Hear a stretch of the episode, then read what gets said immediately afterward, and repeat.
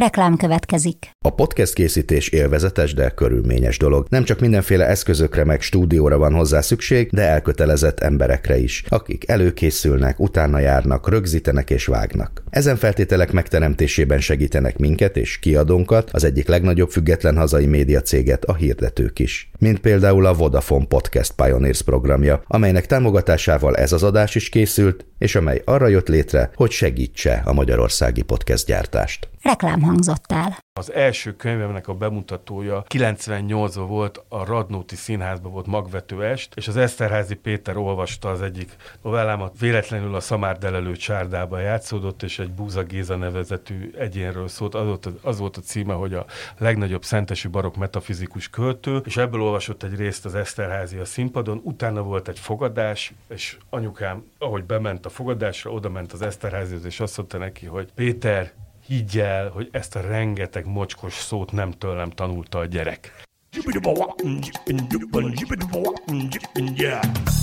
A Líra könyv bemutatja a 24.hu könyves podcastjét, a Buksót.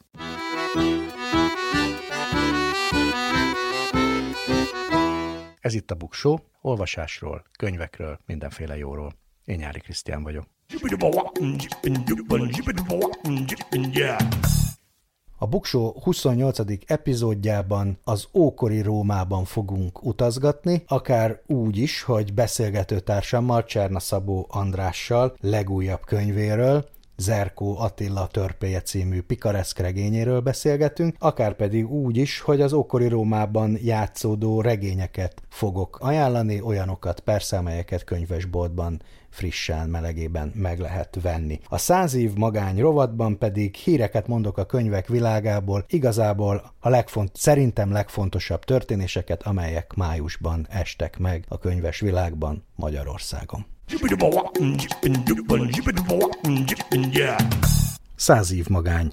Számok a sorok között, érdekes adatok a könyvek világából. Krasznaorkai László és Bödöcs Tibor nyerte a Libri díjat. Idén hetedik alkalommal osztották ki a Libri Irodalmi díjat és a Libri Irodalmi Közönség díjat. 2022-ben a zsűri egy regényt, a közönség pedig egy politikai szatírát emelt ki a tíz döntős mű közül. Május 19-én a Moholi Nagy Művészeti Egyetemen rendezett gála esten adták át a díjakat, amelyekkel a kortárs magyar szépirodalmi könyveket ismerik el. A tíz döntős művet magyar művészek mutatták be. A szakmai zsűri tagjai Fullajtár Andrea, Szilárd Szilágyi Zsófia, Bálint András, Beg Zoltán és Károly Csaba voltak. A Libri irodalmi díjat tehát Krasznahorkai László Herst 07769 című regénye kapta, ami tulajdonképpen egy hosszabb elbeszélés. Károly Csaba a zsűri tagja a laudációjában úgy fogalmazott, hogy ez egy regény, amelynek hősével nem szeretnék ma kegyetlen éjszakában találkozni, de mégis szeretném megérteni a lelkét. Kivételes erejű írónk új regényét ünnepelhetjük. A kevesek egyike ő, akit itthon és a világban is szeretnek, hiába Angliában németek most a hősei, megjegyzem keletnémetek, éppen olyanok ők, mintha itt laknának a sarkon. A közönségdíjat pedig Bödöcs Tibor Mulata Manés című politikai szatírája kapta. A többi döntős könyv Bartók Imre Lovak a folyóban, Danyi Zoltán a rózsákról, Gerlóci Márton, Fikció 1, Keresztúri Tibor Hűlt helyem, Svoren Elina a mondatok a csodálkozásról, Tóth Krisztina Bálnadal, Vonnák Diana Látlak és Závada Péter gondoskodás című kötetei voltak. Külön öröm számomra, hogy 10-ből 5 a magvető gondozásában jelent meg. Kiválasztották a Mastercard alkotótárs ösztöndíj 10 döntősét is. Az idén második alkalommal hirdette meg a Mastercard az alkotótárs alkotói ösztöndíjat, 48 pályázat érkezett, minden a 40. évét be nem töltött vers és prózaíró jelentkezhetett, akinek már megjelent legalább egy, legfeljebb két szépirodalmi kötete. A tavaly elindított alkotói ösztöndíj első nyertesei André Ferenc és Cakó Zsófia voltak. Az előzsűri már kiválasztotta az idei legjobb tíz pályázatot. A döntősök közül az ösztöndíj második évére felkért Dragomán György, Erdősvirág, Tomp Andrea, Máté Gábor és Závada Péter alkotta szakmai zsűri választja majd ki. A 2022-es Mastercard alkotótárs férfi és női ösztöndíjasát, tehát két szerzőt, akik rendszeres megjelenési lehet lehetőséget, és két-két millió forintot kapnak, hogy a kötettervüket megvalósíthassák. A tíz versenyben maradt pályázó Hegyi Ede, Kali Ágnes, Kálai Eszter, Kerber Balázs, Laboda Kornél, Makai Máté, Mécsanna, Muhadorka, Vajna Ádám és Vonnák Diana. Május 25 és 28 között rendezik meg Pécsett a második irodalmi diszkófesztivált. A szerdától szombatig tartó rendezvények a Made in Pécs Café és a Nappali helyszínén tekinthetőek meg. Ezek az intézmények adnak neki otthont, könyvbemutatók, íróportrék, kerekasztal beszélgetések, koncertek, négy nap alatt 12 program, ráadásul mindez ingyen, mások mellett Karafiát Orsolyával, Vajna Ádámmal, Mohácsi Balázsral, Závoda Péterrel, Gazdag Józseffel, Fekete Vincével, Kis Tibornóéval, Szaniszló Judittal, Györfi Ákossal, Erdős Virággal és Bartók Imrével találkozhat a Pécsi és a Pécsre látogató közönség. Lehet indulni Pécsre hétvégén, és ráadásul a fesztivál költségvetésének legnagyobb részét magánszemélyek ajánlották fel, köszönet nekik innen is. Még egy irodalmi díjas sír, Nádas Péternek ítélték a svéd Berman irodalmi díjat, Nádas Péter világló részletek című memoárjának svéd kiadását idén év elején februárban mutatták be Stockholmban. Ez az új díj a 2020-ban Thomas és Katarina Berman által alapított díjnak a harmadik díjazottja a magyar szerző. A zsűri elnöke szerint a világló részletek az emlékezés műremeke, amelyben Nádas bravúrosan vegyíti az egészen apró részleteket a monumentális történelmi eseményekkel, a díj ünnepélyes átadása 2022. októberében lesz majd Stockholmban, viszont a napokban jelent meg magyarul Nádas Péter új regénye, a Rém történetek, amit heteken belül követ a német fordítás is, és az idén 80. születésnapját ünneplő szerző nyitja meg az ünnepi könyvhetet is, tehát jó nádas napokat, heteket mindenkinek. Még egy hír, Orbán Viktor a mindennapos olvasásra buzdít, és ennek a magam részéről nagyon örülök. Az amerikai republikánus jobboldal Budapesten rendezett konferenciáján a magyar miniszterelnök felsorolt 12 számára iránymutató pontot, amelyek között egy a mindennapos olvasás szükségességéről szól, ő maga heti egy napot olvasásra fordít, és szerintem nagyon jó, hogy ilyet mond egy miniszterelnök. Persze nem mindenki teheti meg, hogy hetente egy napot olvasásra fordítson, de napi egy órát, vagy akár csak felett, azt igen. A kormányfőnek tavaly megjelent egy olvasmánylistája is, ott csak non-fiction könyveket találunk, nem tudom, olvassa szép irodalmat, remélem igen, és szerencsére a magyar könyvpiac igen gazdag, bőven van miből válogatni, felmérések szerint a pohár tulajdonképpen félig tele van, magyar könyvásárlók és könyvolvasók száma ugyan csökken, de nem nagyon radikális mértékben, vannak országok, akiknél ez e, súlyosabb. A rendszeres olvasók viszont egyre többet olvasnak. A fiatal 14 és 25 év közötti olvasók számának csökkenése azonban tényleg aggasztó, már pedig természettudományos kutatás kutatások szerint a nem olvasó felnőtt az kevésbé kreatív, kevésbé empatikus és együttműködő, rosszabb probléma megoldó és gyengébb hatásfokkal képes kihasználni a saját intelligenciájában rejlő potenciált, mint a rendszeresen olvasó társa. Az olvasás visszaszorulása tehát nem csak kulturális, hanem nemzetgazdasági károkhoz is vezet, ha lehet így fogalmazni, és hát jövőre lesz 550 éves a magyar könyvkiadás, közben a könyvek ára az inflációhoz képest is csúnyán emelkedik, és az a rossz jelem, hogy fog is még, az olvasók zsebében pedig kevesebb pénz van, és még kevesebb lesz, sokan pedig a kulturális kiadásokat fogják vissza először, úgyhogy jó lenne, szeretném, hogyha a miniszterelnök személyes példája nyomán az új kormány valahogy nagyobb szerepet vállalna az olvasás népszerűsítésben, úgy tudom, hogy terveznek ilyesmit, valamilyen ösztönző rendszeren keresztül támogatná, hogy azok is vásárolhassanak könyvet, akiknek ez anyagi nehézséget okoz, vagy fog okozni a közelgő időszakban, nagyobb támogatásban részesítené az egyébként kiválóan működő magyar könyvtári hálózatot. Ez is nőtt egyébként az elmúlt években, de ráférne még több. Valamint tenne róla, hogy az olvasás és az irodalom az megmaradjon örömforrásnak, és az iskola nem elidegenítene az olvasástól, hanem inkább olvasóvá nevelne. Végezetül semmilyen politikai vagy világnézeti célból nem venne ki könyveket, kiskorúak, főleg a 14 éven felüliek kezéből, tehát egy olvasás szerető ország maradnánk, sőt ez fokozódna. Ennyit a könyvekről most. Könyvemberünk ezúttal Cserna Szabó András. Abból az alkalomból, hogy megjelent Zerkó Attila törpéje című regénye, több mint 400 oldal, tehát ez egy igazi vaskos, komoly regény. Te novellistaként szoktad meghatározni magadat, olyannyira, hogy szoktál is arról beszélni, hogy a novella a próza csúcsa, ki szoktad magadnak kérni, hogy nem regényíró vagy, hanem novellista. Ugyanakkor a szépirodalmi egyenleged mégiscsak úgy néz ki, hogy van hat novellás kötet és öt regény, és hogyha a végét nézzük, akkor a, a Sömmi, az Abbé, az Extradáj után megint egy regény jelent meg. Lehet, hogy mégis regényíró lettél? Remélem, hogy nem. Én azért még mindig magamat novellistaként szoktam meghatározni, és tényleg azt gondolom, hogy az a desztillált irodalom, mindig azt a példát szoktam elmondani, hogy még a legjobb regényekbe is 20-30-40 rossz oldal elfér, de egy, egy igazán nagy novellába egy, egy felesleges betű, vagy egy felesleges szó se. És hogy ez a, konkrétan ez a könyv miért lett ilyen vastag, annak megvan az oka, mert ennek a könyvnek nem egy szerkesztője volt, hanem több is abból a szempontból, hogy amikor körülbelül felekkora volt, volt egy ilyen alfa verziója ennek a, ennek a könyvnek, akkor néhány embernek odattam, hozzám közel álló embereknek. Ebben volt egyébként történész, volt író, volt szerkesztő, stb., akikbe így nagyon bízok meg, meg az ízlésükbe. És az egyik az a Horváth Viktor volt, aki szerintem az utóbbi évtizedek legjobb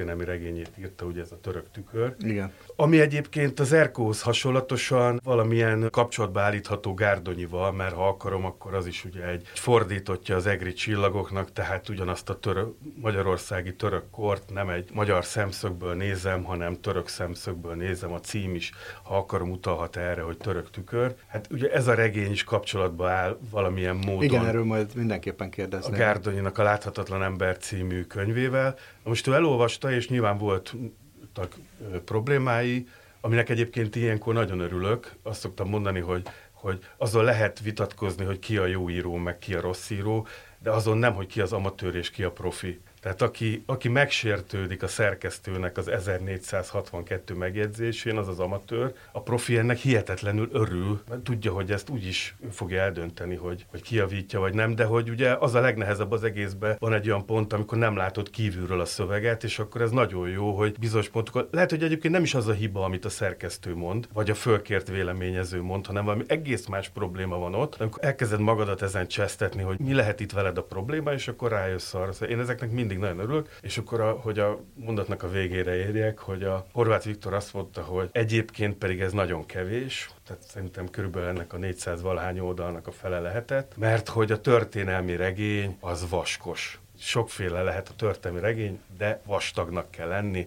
ez a szakmában íratlan szabály, és akkor úgy éreztem, hogy akkor tényleg ebben valószínűleg, valószínűleg igaza van. Ami azt is jelenti, hogy akkor elfogadod azt a meghatározást a magad számára, hogy ez egy történelmi regény, mert ugye ez sokféleképpen be lehet sorolni, pikareszk regény, road movie-nak is írták, sőt regény paródiának is. Egyáltalán fontos-e definiálni, és a számodra ez micsoda? Ezek szerint történelmi regény? Abszolút nem fontos definiálni, de nyugodtan lehet. Tehát szerintem ez mindig az, tehát az is igaz, hogy ez egy történelmi regény, mert nyilván ez egy 5. században játszódó történet, történet, ugye az elbeszélés maga, az már ugye a, az Erko ezt a hatodik században mondja, Cipruson egy, egy kocsmában, a többi halásznak, de hogy ha akarom történelmi regény, ha akarom ennek a paródiája, ha akarom pikareszk, ha akarom road movie, nyilván van egy lelki fejlődés, egy fejlődés regény is benne van, egy lelki út is benne van ebbe. Szóval szerintem az egy nagyon unalmas regény, amit csak, amit csak egyféleképpen lehet definiálni, és azt mondani, hogy ez egy, ez egy uszodai regény, és semmi más nincs benne, csak ez csak egy úszodai regény. És biztos, hogy nyilván annyi regény van, ahány olvasó, tehát biztos, hogy valaki majd egészen más. De érdekes, hogy amik megszülettek kritikák és ismertetések ebbe a körbe, ugye egy pár hete, két hete lehet talán kapni. Kétszer is elhangzott a trónok harca, ami azért érdekes, mert amúgy én egy elég jelentős sorozat néző vagyok, vagy voltam inkább egy-két évvel ezelőtti. A trónok harcából gyakorlatilag 10 másodpercet nem láttam, azt sem tudom, hogy micsoda, és most már nem is akarom megnézni. Hát valószínűleg csak azért, mert van benne egy törpe. De mert különben nem hiszem, hogy ez jutná az emberek eszébe feltétlenül. Nekem a pikareszk jutott eszembe, amikor olvastam, és aztán a könyvbemutatón is elhangzott ez. A, ugye a pikareszk regények főhősei mindig ilyen csavargó féleségek, akár bűnöző, tehát ilyen társadalom. Kópé. Peremén élő kópé, aki az ügyessége, eszessége segítségével boldogul. Ugye ilyen a Kakuk Marci, a Huckleberry Finn, nem is kell, hogy a nagy utazás legyen, csak akár felcserélhető helyeken, vagy a Bádogdob Oszkárja, meg ilyesmit. Ezeket amúgy szereted ezt a műfajt, vagy vannak Imádom. ilyen előzményeid? Imádom, hát a Bádogdobot baromira szerettem, hát a Kakuk Marci az egyik. A Svejk is ilyen. Svejk is ilyen. Igazából már a cím is egyébként, tehát nagyon sokat gondolkoztam, tehát legalább egy évet gondolkoztam a címen. Bevallom, hogy ott például a Svejknek a mintája volt. És nem is csak a Svejk, hanem azt gondoltam végig, hogy az igazá, a számomra igazán nagy népkönyvek, ugye ezt talán a Szerbantal mondja, hogy tulajdonképpen semmi más világirodalomban, semmi semmi más nem él túl több száz évet, csak a nagy népkönyvek, és a belegondolsz, azoknak mind név a, a, a címük, tehát hogy a Gulliver, akkor a Pantagruel, meg egy jó alcím. Don Quixote, gondolom, hogy pár száz év múlva a Svejket is fogják még olvasni. És akkor azt gondoltam, hogy ez a Zerkó, stb., de hogy ez, hogy Svejk a derék katona, ennek a mintájára mm. lett Zerkó Attila törpéje. Igen, hát abban a szóban, hogy derék, abban mennyi minden benne van. És honnan jött az ötödik század gondolata? Attila miatt jött, nekem ez egy ilyen régi mániám az Attila. Vannak olyan könyvek, amik, amiknél sokkal többet olvasol, mint amennyit írsz. Éveket olvasol, mire, mire egyszer elkezd a füledbe jönni egy hang, hogy ez honnan fog megszólalni. Igazából én, amikor írtam a Sömmit, ugye az egy Rózsa Sándor betyárregény, vagy annak a paródiája, akkor bele kellett olvasnom magamat, de hát ugye az nem volt annyira régen, azért a 19. századból rengeteg könyvet olvastunk, rengeteg hangot hallottunk. Itt viszont az volt, hogy ugye én elkezdtem Attilát olvasni, különböző könyveket, elképesztő, hogy milyen mennyiségű könyv van Attiláról, és mennyi, mennyi baromság. Az képest, hogy milyen kevés forrás. Igen, hát gyakorlatilag ugye, ugye nagy, nagyjából primér forrás, és nem akarok történészt játszani, mert biztos, hogy de azt hiszem, hogy, hogy ugye a Priskos Rétor, aki tényleg járt az udvarában, ugye egy, ő egy bizánci, konstantinápolyi követ volt, és a, őnek is csak a töredékei maradtak fent, és pár dolgot már száz évvel későbbi történészeknek a munkáiból ismerünk, ami vagy úgy volt, vagy nem. A Jordanes, meg stb. De hát itt, itt az, ez ugye már annyira rég régen volt, hogy mindenki azt mond, amit akar. Ez a példám, hogy ugye, a, a, ugye három unszót ismerünk, az árpasör, a mészsör és a halotti tor, mind a háromról kiderítették, hogy jövevény szó, plusz a nevek, amik török nevek, és ilyen vastag könyveket írtak, például a hun nyelv alaktanáról. De ez, ez, ugye, ez, ez, ez úgy általában az egész századról és a barb, nem csak a, nem csak a hunokra jellemző, hanem az összes barbára, és hogy annyira keveset lehet tudni ezekről, hogy gyakorlatilag bármit mondasz, beleköthetetlen. És ugye a történelem min, minél inkább hátrafelé mész az időben, annál inkább így van. És akkor eljöttem, hogy van ez az Attila, és hogy igazából nem is az Attila az érdekes az egészben, hanem maga a század nagyon érdekes. És hogy elkezdtem az ötödik századba beleolvasni magamat, egyszer csak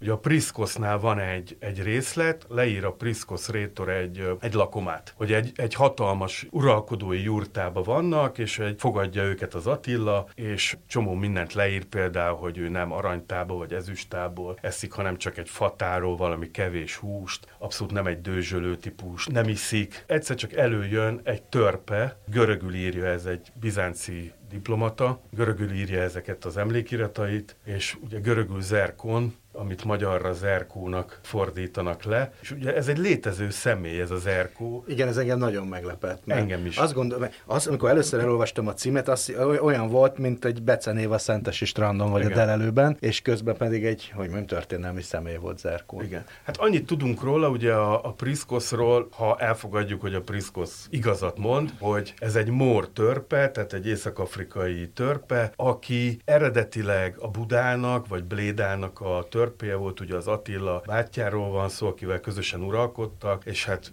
lehet ilyeneket mondani, de hát ezek mind sejtések, hogy valószínűleg az Attila ölte meg, hogy egy idő után egyedül uralkodott az Attila, és hogy az Attila, hogy, hogy az egész udvar röhögött, ez nagyon sok nyelven beszélt ez a, az előadás közben, egy udvari bohóc, aki rengeteg nyelven beszélt az előadás közben, és mindenki röhögött, teljes erőből, egyedül az Attila nem röhögött, az pap, fapofával nézte, majd megjött a legkisebb fia, akit mi ugye Csaba királyfival szoktunk azon azonosítani, és akkor azt megsimogatta, és akkor, akkor látta rajta a diplomata, hogy hát ez ebbe a, ebbe a csávóba mégiscsak vannak érzelmek, mert ha röhögni nem is, de például szeretni tud. Ezek azért meghatározták azt a karaktert, amikor én kidolgoztam az Attilát, hogy ez egy milyen figura legyen. Kicsit megfelel annak, amit Priskos Rétor leírt. A könyvbemutatón azt mondtad, hogy a hőseid közül elsősorban Attilával azonosultál, miközben őt egy humortalan, néha unalmas, önmegtartóztató fráternek írod le. Szóval írás közben lettél lettél egy ilyen humortalan és kegyetlen barbár, vagy tényleg akkor előhozott belőled valamit? Ez nagyon érdekes, mert ezzel én körülbelül hetente szembesülök, hogy valakivel beszélgetek, ez legyen mondjuk egy hivatalos interjú, mint most, vagy pedig csak mondjuk egy kocsmai beszélgetés, és mindig, mindig azt mondják, hogy de jó lehetett ezt írni. És mindig nézek rájuk, hogy de miért lett volna jó? Tehát ez egy nagyon kemény meló. Hát de hogy érződik az egész szövegen, hogy annyira szórakoztató és gördülékeny, és nem tudom hogy ez, ez biztosan élvezted, és mondtam, hogy baromi, tehát attól, hogy az ember egy gördülékeny szöveget, egy, ugye ez, erős rengeteget lehetne beszélni, hogy mi a, mi a szórakoztató, mert engem bizonyos irodalmi unalmak hihetetlenül tudnak szórakoztatni, de ez egy hosszú, hosszú téma, ami nem ide tartozik, hogy nagyon nehéz ilyen szöveget létrehozni, és ilyenkor az ember egy ilyen magányos őrülté válik. Ott van egy szobában magányosan, mit tudom én, 10-12 órát, ahol, ahol senki nem segít neki, nincsen főnöke, nincsenek beosztottjai, ha valamit elbasz, akkor, akkor azt neki kell létrehozni, nem foghatja senkire, stb. stb. Tehát ez egy rettenetes állapot. Azért van az, hogy az íróknak a nagy része egyébként hihetetlen szószátjár abban a pillanatban, hogy kimegy a szobájába, mert egész nap nem beszélgetett senkivel, és nagyon nehéz velük, mert lemész 6 órakor a kocsmába, és az első kérdésnél, hogy hogy vagy, az másfél óráig tart, és a másik hazamegy, mert ő nem tud beszélni, nem, nem lehet beszélgetni. Tehát, hogy minden egyes ilyen, ilyen nagyobb íráskor, ezért is jobb egyébként novella, novellistának lenni, mert egy-két hét alatt túl, túl vagy egy, egy átlagos novellán, ha addig nem tud megcsinálni, úgy az úgy is elmegy. Szóval egy ilyen 400 oldalas regénynél azért vannak olyan pillanatok, amikor az ember úgy kicsit beleőrül ebbe az egész dologba. Rengeteg ilyen példát tudnék mondani, amikor hetekre megakadsz egy, egy szóval. Volt például egy ilyen, hogy Líbia vagy Lübia csata, hogy amikor a, a vandálok elfoglalják Hipporégiuszt, ugye még Kártágótól kb. 200 kilométerre van nyugatra, akkor utána jönnek a bizánciak az Ászpár vezetésével, hogy, hogy kiverjék onnan őket, és akkor mindenki azt írja, hogy a líbiai csatában. Hogy kerülnek a mai Algéria területéről Líbiába, nem tudom, sok száz, vagy talán lehet, hogy ezer kilométer is van, ezt most fejből meg nem mondom, de baromi messze van, hogy miért ott csatáznak. És ezek, ezek hetek voltak, mire rájöttem, hogy én nem vagyok történet, és nincs történelmi rutinom, nincs történelmi biztonságom, főleg nem ebbe a korba. És aztán rájöttem, hogy igen, mert ugye Afrikát csak a rómaiak hívják latinul Afrikának, innen jön a, ugye az észak-afrikai részt, innen jön aztán a kontinensnek a neve. A görögök, azok viszont Líbiának vagy Líbiának hívják ezt az egész észak-afrikai részt, tehát hogy nem, nem azon a Líbia provincia, hanem, hanem ott valahol Észak-Afrikában volt. Sehol nem találtam meg egyébként sok hét alatt, hogy hogy volt, és aztán kerestem, így rábögtem a a térképre, és azt hiszem, hogy a nevezetű helységet találtam nem messze, ott valahol Kártágótól és Hippótól, és akkor ott, ott írtam le egy, egy csatát. Tehát vannak ilyen pillanatok, amikor megőrülsz ebbe, beleőrülsz, és akkor tényleg az volt, hogy így körülbelül a, a seggemig ért a hajam, hiányosan öltözködtem, és hiányosan tisztálkodtam, nem nagyon beszélt, beszélgettem a családommal, hogyha beszélgettem, akkor nagyjából hunul, tehát árpasör, mézsör, alotti tor, tehát ilyen izé. És ezekkel néha megpróbáltam emberekkel megosztani ezeket a problémákat, és akkor látszott, hogy teljesen hülyének néznek. Tehát rengeteg ilyen, rengeteg ilyen, ilyen pillanat van, amikor elakadt. Egyébként én, amikor olvastam, akkor, akkor nézegettem térképeket. Jó is lett volna egyébként hozzá egy térkép, de ilyenkor nem csak könyveket olvasom, kinyitsz egy nagy atlaszt, és akkor nézed, hogy átérhetett volna annyi idő alatt oda, meg ilyesmi.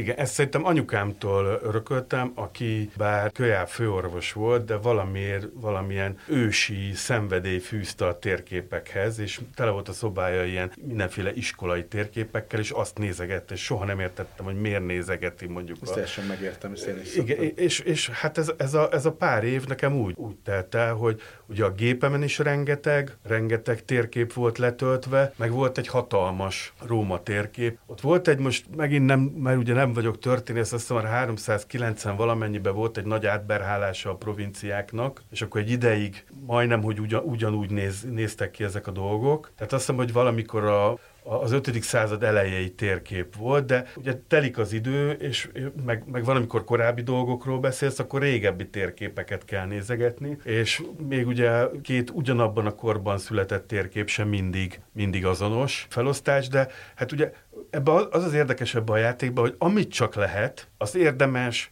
az úgynevezett történelmnek megfelelően megcsinálni, mert valamiért úgy, úgy lesz hiteles. Tehát nyilván az egész egy fikció, de amit lehet, azt, azt, én, azt én megpróbáltam úgy megcsinálni, hogy az tényleg a kornak megfelelő legyen, akár a pénzről, akár a ruháról, akár a kajáról, akár a politikai eseményeknek a kronológiájáról volt szó. Igen, egyébként hát ezt csinálta a Gárdonyi is, a, már idézett Egri csillagban is, de hát a, a láthatatlan emberben mindenképpen, és sokan fogják összehasonlítani, hiszen sokkal több hunregény nincs is. Te hogyan viszonyulsz a láthatatlan emberhez? Hát én most ugye nem mint rajongó, vagy nem rajongó olvasó olvastam el. Nyilván valamikor kamaszkoromban én is olvastam, vagy nem, nem, nem emlékszem már de hogy ugye most én ezt egy alapanyagnak olvastam. Tehát ilyenkor nagyon érdekes, hogy mindenből alapanyag lesz. Mindenből alapanyag lesz. Nincs olyan, hogy történelmi igazság, meg szép irodalmi fikció, stb., hanem benne vagy évekig valamibe, és akkor mi, minden oda megy bele. És addig gyúrod, amíg, amíg az,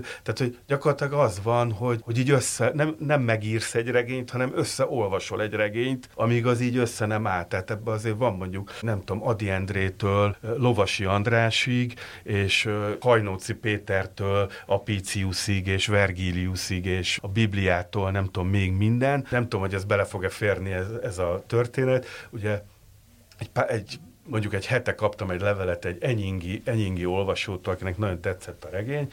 Én ezeknek egyébként nagyon örülök ezeknek a leveleknek, és hihetetlen boldoggá tesznek ezek a levelek, és azt mondta, hogy, hogy az nagyon érdekes, hogy ő nem tudta, hogy az apja ennyire művelt, mert hogy van egy Kuplerá jelenet, és a Kuplerá jelenet, ugye ez még Rómában játszódik, tehát a Hippo Regius nevű észak-afrikai római nagyvárosba, és ott elmennek egy ilyen, egy ilyen elit kuplerájba, és az a jelszó, jelszava vagy mottója a kuplerájnak, hogy jobb ma egy csöcs a marokban, mint holnap egy pina a háztetőn.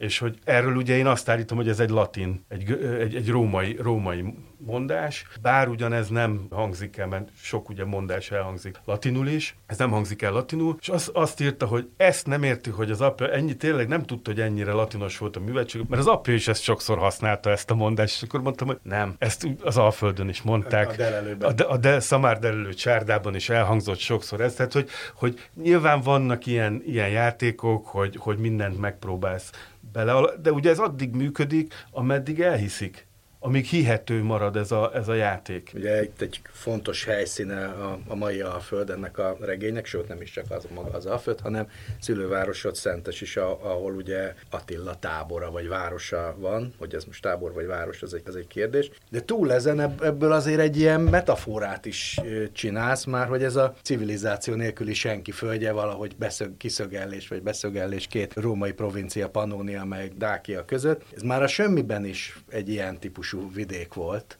Valójában most is egy ilyen húnföldnek látod az Alföldet? Hát egyrésztről ugye ez, a, ez az úgynevezett történelmi igazság, tehát hogy val, ugye a Priszkosz is í, í, nagyjából belövi, hogy hova, hol látogatja meg. Hát valószínűleg a Tisza partján voltak ezek a hatalmas több százezres jurtatáborok. Na most ugye rengeteg város szeretné azt mondani, hogy, hogy a, az ő területükön volt, de valószínűleg ez, ez egy sok városnyi terület volt. Ugye rengeteget ír erről a, a Móra Ferenc, aki ugye egy szegedi múzeumig, múzeumigazgató volt, és rengeteg ásatást csináltak a környéken, hogy igazából a hunok nem tudták bevenni se Konstantinápolyt, se Rómát, viszont mind a kettő szarrá adóztatták, és rengeteg arany ömlött az arany hozzájuk, stb. stb. Meg odafelé is raboltak mindent, amit lehetett. Aranymániákusok voltak. És ugye hát leír rengeteg fantaz, van erről egy külön könyvben összegyűjtötték, azt hiszem igazlátók a címe, a Móra Ferencnek a, a régészetről szóló ilyen kis novelláit, publicisztikáit. Egy fantasztikus olvasmány, hogy oda megy, és akkor a tanyasi gyerektől elveszi a aranyjogart, amivel a, a, a, a disznókat hajtotta, ad, ad helyette egy savanyú cukrot, és halálboldog a kisrác a 30-as években, hogy kapott egy savanyú cukrot, és akkor az a vége az írásnak, hogy szegény nem tudta, hogy egész Szegedet megvehette volna ebből a kiegyenesített aranyjogarból, de még a 60-as években is lehet olvasni helyi újságba, akkor éppen azt hiszem, hogy vihar saroknak hívták a megyei lapot, hogy hordta be a, a tanyasi asszony befőttes üvegekbe a, az aranypénzeket, és akkor ott írja az újságíró, hogy végül 8000, nem tudom mi volt, és 8 aranypénzért lehetett egy rabszolgát kapni, gyakorlatilag az volt a legdrágább dolog, amit lehetett venni. Szóval ilyen, tehát hogy biztos, hogy ott volt valahol, ugye Szentesen is Csollány Gábor azért jött oda, mert neki ez volt az elmélete, hogy, hogy ott volt a, a Hun főváros, stb. stb. Tehát ez, ez, ez az igazság része a dolognak, hogy biztos ott Szentes, Szeged, Hódmezővásárhely, tehát ez a, a, a Tiszán túli rész, az biztos, hogy tehát ez egy nagyon rövid időszak volt. Tehát az, most képzeld el, hogy az Attila 20 évig se uralkodott. Tehát ez nem egy nagyon hosszú időszak volt. Másrésztről meg az viszont egy nagyon hosszú időszak, hogy ezt a, ezt a mai napig lehet érezni Magyarországon, hogy van egy Dunántúl, ami egy pannónia, ami ugye egy romanizált terület, ahol bor és civilizáció és kultúra, és van a Tiszán túl, egészen mondjuk egészen Kolozsvárig, napokáig, ami nem kellett igazából soha. Olyan, olyan a, a, a, az északi határnak a vonala a római birodalomnak, mint ott kihúztak volna egy fogat. Az a barbarikum, az vagyunk, azok vagyunk mi, ahol, ahol soha nem volt romanizáció, soha nem volt igazán civilizáció, valamilyen szinten, és ez, és ez nem csak negatív van lehet mondani, hogy mi barbárok vagyunk, mások vagyunk, más a konyhánk, más a humorunk, más a halálhoz való viszonyunk, más az életfilozófiánk, mindenhez való hozzáállásunk, és ennek a gyökerei valószínűleg ebből, ebből az időből származnak. Ugye a pikareszk regényeknek az az egyik ilyen sajátosság, hogy van benne egy ilyen hullámzás, megoldás, hogy a főhős a csúcsról a mélybe jut, onnan vissza, nincs igazából katarzis, hanem megfél valami célba érés. De van egy tényleges utazás, mint amit te megteszel Zerkóval. Lényegében az egész nyugat-római birodalom, vagy majdnem az egész, és a kelet-róma is. De közben van egy másik utazás is, amiről beszéltél, ez Zerkónak a lelki útja. Nem változik egyébként óriásit, legalábbis az én olvasatomban, de eljut valamilyen, hát mondjuk is sztoikus nyugalomig. Ez lenne a túlélés lehetősége, amikor ugye fejünk fölött pusztít a történelem? Ugye az 5. század abból a szempontból tényleg nagyon kísértetiesen hasonlít erre a mostani korra, hogyha végignézed, akkor ugyanúgy háborúk, járványok, civilizációk harca, birodalmak pusztulása és föléledése. Tehát, hogy, hogy van egy ilyen analógia is, és hát nyilván valamit ki kell alakítanod, tehát, hogy de ugye ez, erre, erre Zerkó is rájön, tulajdonképpen minden kultúra és minden idő apokaliptikus. Ugye ebben a regényben az apokalipszis négy lovasa is megjelenik, és nagyon panaszkodnak, hogy állandóan melózni kell, mert a, ebben a világban folyamatos apokalipszis van. Ez nagyon fontos, hogy ugye a Pikaresznek van egy olyan törvénye is, hogy a végén, ugye ezt a Svejknél nem tudjuk igazolni, mert nem tudta befejezni a hasek, de hogy nyugvópontra kerül a főhős. Tehát vagy hazamegy, vagy börtönbe kerül, vagy, vagy nem tudom micsoda. Ugye a, a Gulliver is, ha jól emlékszem, hazakerül, és akkor ott a, a, a családja körében ül a lovak országában. Ne csak ilyen klasszikus, mondjuk a kis nagy ember, az is egy ilyen igen, sztori. Igen, Tehát, hogy a végén van valami, valamiféle nyugvópont, tehát, hogy ő arra rájön, hogy ebbe a lelki utazásba valahogy függetleníteni kell magadat attól a káosztól, ami kívül van, mert különben ebbe beleőrülsz. És ugye ebben neki az első lépés az a buddhizmus, amit egy római, római börtönben ismer meg egy tibeti kisherceg állítja rá a buddhizmusra, és akkor ő rájön arra, hogy ennek vannak azért európai, európai gyökerei, más nem mondjuk ciprusi gyökerei is vannak, és végül nem akarok spoilerezni, de hát nyilván van egy, egy megnyugvás, ami nem azt jelenti, hogy mondjuk a világ körülötte megnyugodott volna, de ő ebbe a világba azért megtalált valamilyen, valamilyen kis szigetet. Kétféle történelmi elbeszélés létezik. Egyik az a nagy gazdasági, politikai, társadalmi folyamatok összessége, amit a történetlen tudomány elemez, és van a másik, amit a vacsorasztalnál meg a kocsmapultnál mesélnek. Te az utóbbit választottad, és sőt, azt is megengedett, hogy, hogy nem hiteles, félrészegen meséli Zerko a történetet, vagy talán egészen hazudhat is, de úgy tűnik, hogy mégis hitelesebbnek tartod ezt a fajta történelmet, mint a, mint a kanonizáltat. Nem, tudom, hogy mely, egyiket se tartom hitelesnek, igazából a kanonizált történelmet se tartom hitelesnek, mert erről most rengeteget tudnánk beszélni, hogy milyen változásokon megy keresztül mondjuk egy forrás másfél ezer év alatt, mire, mire eljut hozzánk, és történelmi tényi szilárdul. Aki ezt a forrást megírta, az valamelyik, valószínűleg, hogy valamelyik uralkodónak a jó fizetett piárosa volt. Ezekre mindig rákerültek másfél ezer év alatt rétegek. Ezért nagyon jó a Babcocknak a könyve, aki, aki egy filológus, és pontosan ezt mutatja be, hogy hogyan kerülnek a rétegek egymásra a történetírásba, míg eljut, eljut odáig, hogy egy, egy történelemkönyv könyvi közhelyé változik. Szóval nem igazán lehet kizárni a szubjektivitást a, a történetírásból, stb. stb. Hát ennek nyilván megvan a maga szakirodalma, amihez én nem értek. Csak ugye az a különbség, hogy regényt írni tudok, történetírást írni meg nem tudok, de én azt gondolom, kicsit elbizakodottan egyébként, hogy nem hiszem, hogy ez ez a regény mondjuk sokkal messzebb állna a valóságtól, mint bármelyik történészi munka. Abba is rengeteg a mozgóalkatrész, abba is rengeteg a fikció, ebbe is elég. Ugye ez inkább fordítva működik. A mainstream történelemből én mindent próbáltam átvenni, ami az én történetembe belefért, és csak akkor nyúltam a saját fikciós képességemhez, ha valami már nem fért bele, ha valami tényleg kellett alakítani a saját történetemhez képest. Egyébként ez elég ritkán volt. Tehát, hogy, hogy a történet valahogy úgy alakult, hogy mindig hozzá passzolt a, a, a nagy történethez, a történelmi történethez. Így a végén még arra lennék kíváncsi, hogy ugye pont ebből a nyelvhasználatból, meg részben a, a pikareszk műfajból következik a szabadszájúság. Az Zerkó is, meg a történelmi szereplők is káromkodnak, mint egy kocsis. Ugye ebből így nem lesz ifjúság számára ajánlott regény, meg, meg nem biztos, hogy meghívnak egykori közös gimnáziumunkba. Hát, ha a gimnáziumban nem is hívnak meg, de mondjuk Szentesre meg szoktak hívni, lehet, hogy a Tiszaparti Tisza Virág kocsmába hívnak meg, vagy a, vagy a nem tudom, legutóbb a galériába voltam vendég. Szóval én ezt, ezt nem tartom reális problémának, mert ezt mindig el szoktam mondani, hogy nyilván ezt a nyelvet én használom más könyveimben is, hogy volt egy ilyen mondás régen, hogy káromkodik, mint egy kocsis. Most már eljutottunk addig a pontig, hogy gyakorlatilag a társadalom egészen káromkodik. Tehát azokat a szavakat, amik ebbe a könyvbe előfordulnak, hogy mondjuk fasz, meg kurva, meg picsa, meg baszás, meg nem tudom micsoda, azért valljuk be, hogy ezeket a szavakat társadalmi ranglétrától, anyagi hovatartozás,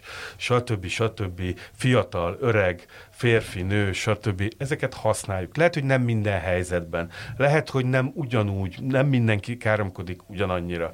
De azért ezt, ezt mindenki használja ezeket. Tehát a való életbe nem esünk hátra, hogyha valaki véletlenül azt mondja, hogy kurva életbe, ráütöttem a kalapáccsal a, a, a kezemre, tehát senki nem fut el a világ végére, hogy úristen, hogy lehet így beszélni mondjuk egy nőgyógyász főorvosnak otthon a, a konyhában, miközben a falvédőt szögeli a falra. Mégis az irodalomtól valamit, valami, valami emelkedettséget, már neve is ugye az, hogy szép irodalom. Tehát ez már egy óriási hazugság, mint hogyha az irodalomnak csak a széppel lenne dolga, hát legalább annyi dolga van a csúnyával is a, a, az irodalomnak, de valamiért az írott szót, azt egy ilyen, az, a, a betűt, azt egy ilyen szent dolognak tartjuk, pedig hát ezt is az is, nem az Isten írja, hanem emberek írják. Mi írjuk ezeket az irodalom nevű szövegeket. Miért lennének ezek szent szövegek? Miért kellene ezektől többet elvárni, mint a, a, a, a, beszélt, a beszélt nyelvtől? Szegény anyukám is mindig ezen volt kiakadva, ő se olvasta, amit én írok, mert ezen fő volt háborodva, hogy hogy lehet ilyen, ilyen dolgokat ö, leírni. Egyetlen egy kis túlzással talán egyetlen egy ö, ö, irodalmi estemen volt. A, az első könyvemnek a bemutatója 98-ban volt, a Radnóti Színházban volt magvető est, és az Eszterházi Péter olvasta az egyik novellámat, véletlenül a Szamárdelelő csárdában játszódott, és egy Búza Géza nevezetű egyénről szólt. Az volt, az volt a címe, hogy a legnagyobb szentesi barok metafizikus költő, és ebből olvasott egy részt az Eszterházi a színpadon, utána volt egy fogadás, és anyukám, ahogy bement a fogadásra, oda ment az Eszterházihoz, és azt mondta neki, hogy Péter, higgy el, hogy ezt a rengeteg mocskos szót nem tőlem tanulta a gyerek.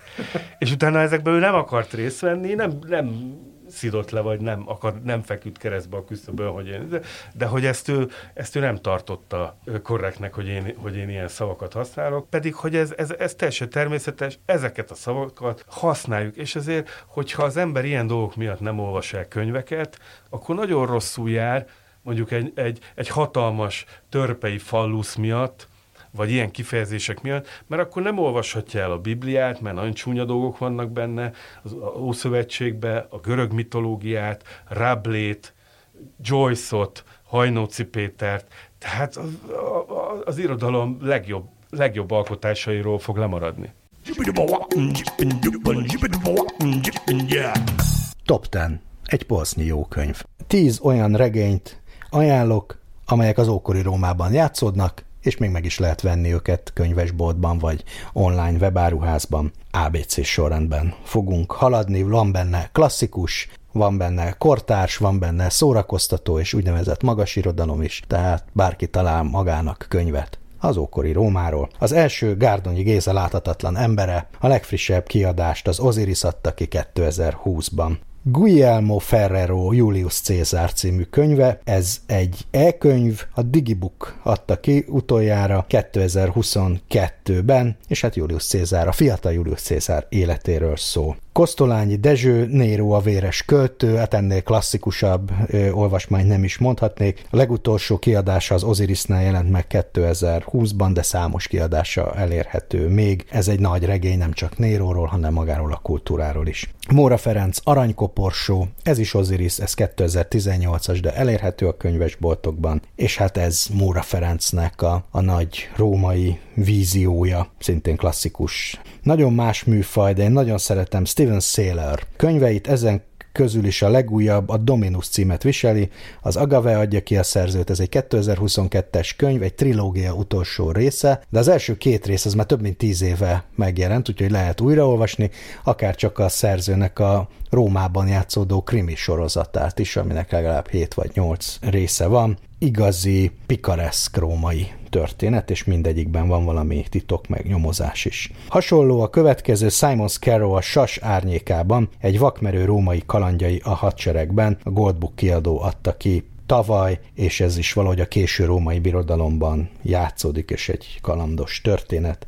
Szintén egy nagy klasszikus Henrik Senkievics Quo Vadis rengeteg kiadása van. Legutoljára érdekes módon a pályázat figyelés Kft. adta ki 2021-ben ezt a nagy klasszikust, ami ugye egyszerre szól Néróról, a kereszténységről, meg hát az emberiség nagy kérdéseiről. Spíró György fogság, magvető kiadó klasszikusa 2005 óta, azóta is elérhető változatlan utánnyomásban, és hasonlóan az előző könyvhöz ez egyszerre eh, szól Rómáról, egyszerre szól az ókori zsidóságról, a kereszténység megjelenéséről, és hát eh, mindenféléről, ami az európai kultúra szempontjából alapvető fontosságú. Nem tudom pontosan, hogy kell kiejteni a Dán szerző nevét, azt hiszem, hogy Harold Wöltmann, Plinius szerint a világ, a Tipotex adta ki, viszonylag régen 2012-ben, de elérhető. Ez a nagyon hétköznapi Rómáról szól, nem a történelemkönyvek Rómájáról, hanem valójában, hogy éltek, hogy szórakoztak, mit tettek, merre mentek, kicsit ilyen Róma alulnézetből. Végezetül pedig eh, egy friss könyv, John Williams Augustus, a parkiadó gondozásában 2022-ben megjelent könyv,